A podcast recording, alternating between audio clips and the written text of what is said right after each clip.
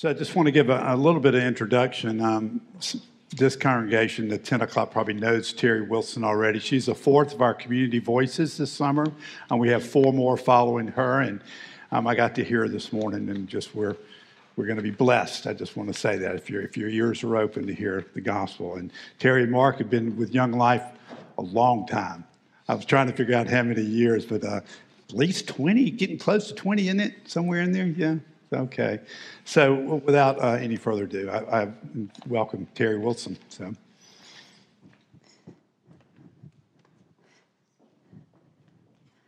Good morning. So, as Father Robert said, I do work for Young Life, which, for those of you who don't quite know what that is, it's a high school outreach ministry where we go into the world of teenagers, introducing them to Jesus, helping them grow in their faith. And it's a really fun job. I would say I really love it. I think it's my dream job. But sometimes I grow a little weary in it, and I think about what would I do if I wasn't doing Young Life. And so when I think about that, I go back and forth with, between two extremes. And I would say I either go, I want to go out and rule the world, or I want to live an extremely anonymous life where it's very small and I know very few people, and I'm just living this real anonymous life. And so last fall, we had, we did one of the small groups, the Emotionally Healthy Spirituality Small Group. Shameless plug. It's really amazing. If you haven't done it, you should do it. We loved our small group. We had it, we hosted in our home. It was so great. And in the beginning of the small group time, they do you do a little question where you go around and you answer a question. And it was like, what would you do? What, what's your dream job? we went around, and most people were kind of said, I'm doing what I really love. And I said, I'm doing what I really love. But if I didn't, I would run a small kingdom. And everyone was maybe a little shocked, but y'all, I think it could be pretty fun to run a kingdom. I don't really know the first thing about being a royal. My dad grew up on a farm, but I would say I think it be, could be pretty fun to wear a crown and run a kingdom.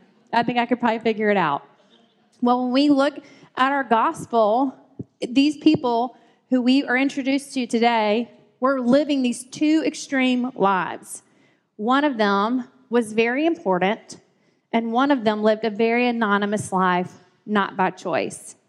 And so we're introduced, the first one, to the synagogue ruler. And here's what you need to know about the synagogue rulers in the towns they were very important because, like, we have churches in our town. We have so many churches and denominations, but they didn't.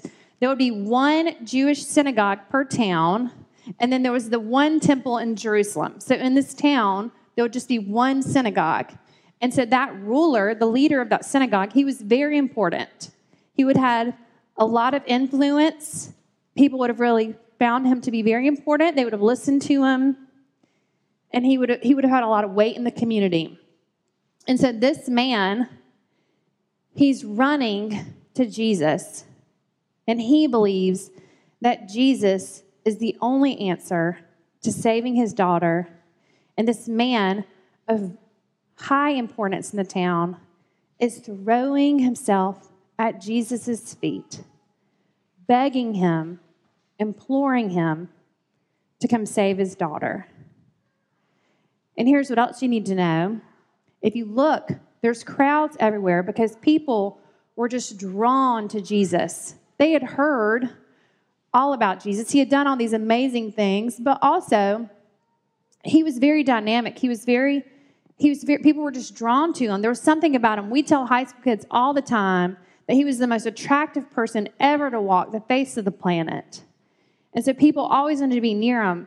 But the word about Jesus would have spread all throughout the region of all the things he was doing, the amazing things. He was healing people, he was casting out demons, but also Jesus had become very controversial with the Pharisees, the religious leaders of the, of the region.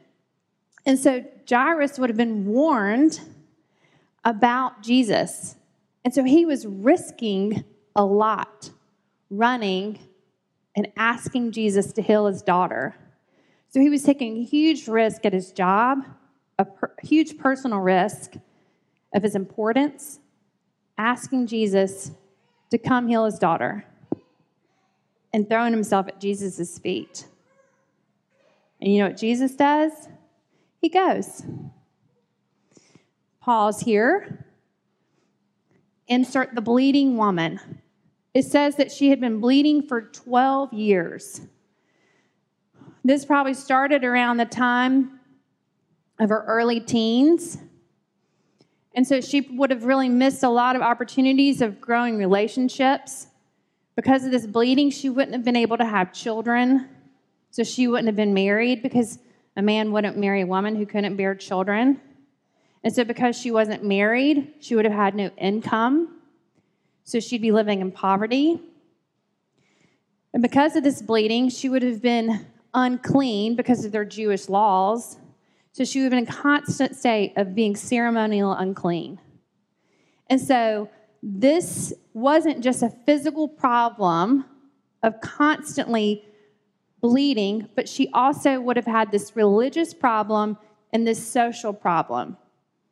It would have affected every area of her life.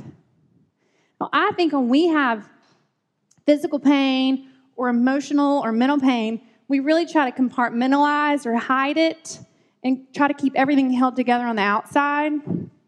This week, my family and I, we went to the beach, and our, do- our oldest daughter, Gentry, she's been asking for a year for a surfboard. She was a surfer for Halloween. She really wants to learn how to surf. And so this week, just to try it out before we buy one, we rented a surfboard for two days. She's an unbelievable surfer. She did a great job. She would get up on these waves and surf. She made it look easy. I assure you, it is not easy. My entire body is sore from head to toe. And as I walk back to my chair, I'm going to work very hard for you not to notice how I am so sore, I can barely stand up straight. I haven't slept.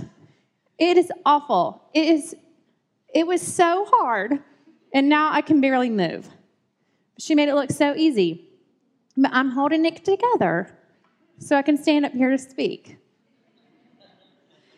But this woman did not have this luxury. Everyone knew her business.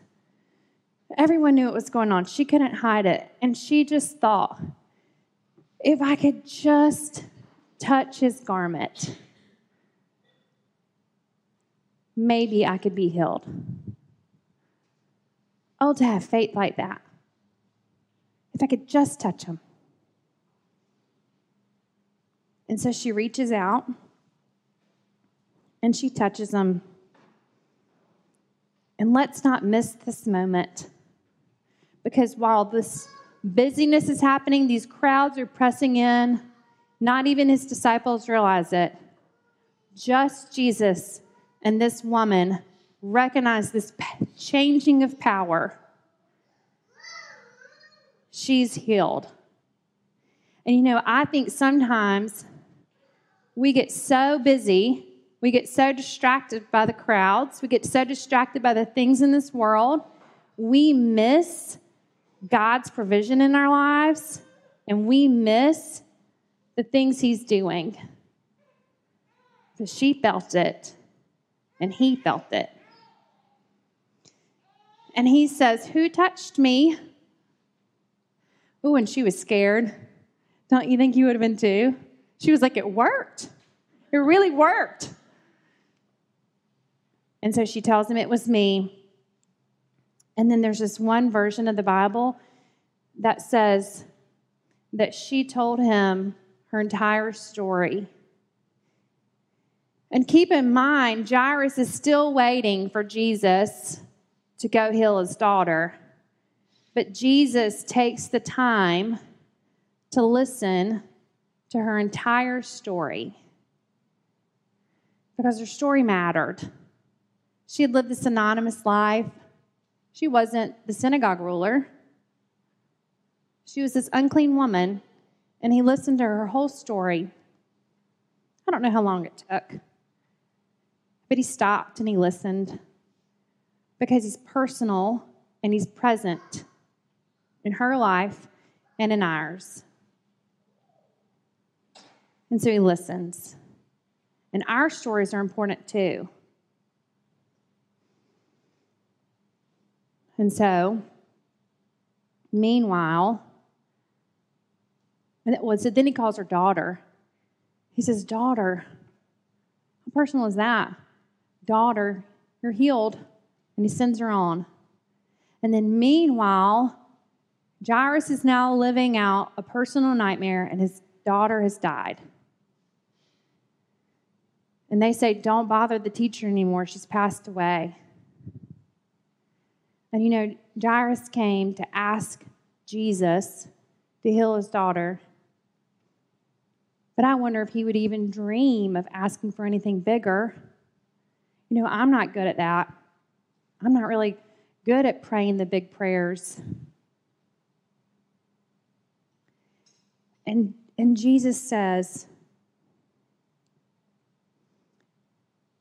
Do not fear, only believe. Don't let your fear overwhelm you. Just trust me. And Jairus goes with them. And then Jesus answers his prayer beyond expectation. You know, Jairus prayed and asked him to heal his daughter, but Jesus goes above and beyond and raises his daughter from the dead, again, in a personal and present way, by taking the little girl's hand and raising her from the dead. He's so personal and so present. You know, I was talking with a friend this week, and we were talking about how Jesus is interruptible. Jairus interrupts him, and this bleeding woman interrupts him, but how we are not good in our culture. Our Southern culture, we think interrupting is rude and how we don't like to be interrupted. And so we, we don't interrupt. And maybe we're not really good at interrupting Jesus. But you know what Jesus says? Come like a child. You know who's really good at interrupting? Our children. They, do we not say, Mom, Mom, Mom, Mom, Mom? They ask constantly in full volume. They come full volume and they ask expectantly, knowing that we're going to provide and that we can provide exactly what they want and need. Come like a child, he says. This summer, we've been coming some to the 5 p.m. service where Father Mark's been talking about the Holy Spirit. And you can just feel the Holy Spirit out there in the evenings. And I've been really struck by how Jesus says it's better for us that he goes and that we would be left with the helper. He called him the helper.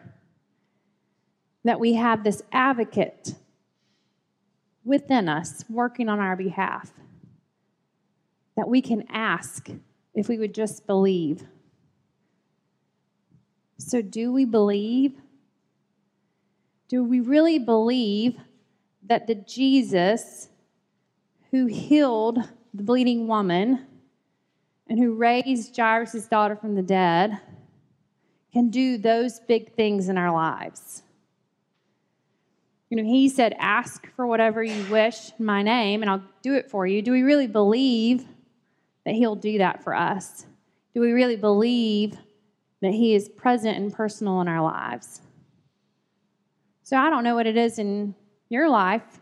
I mean, for Jairus, it was his daughter being healed, and for the woman, it was a physical healing.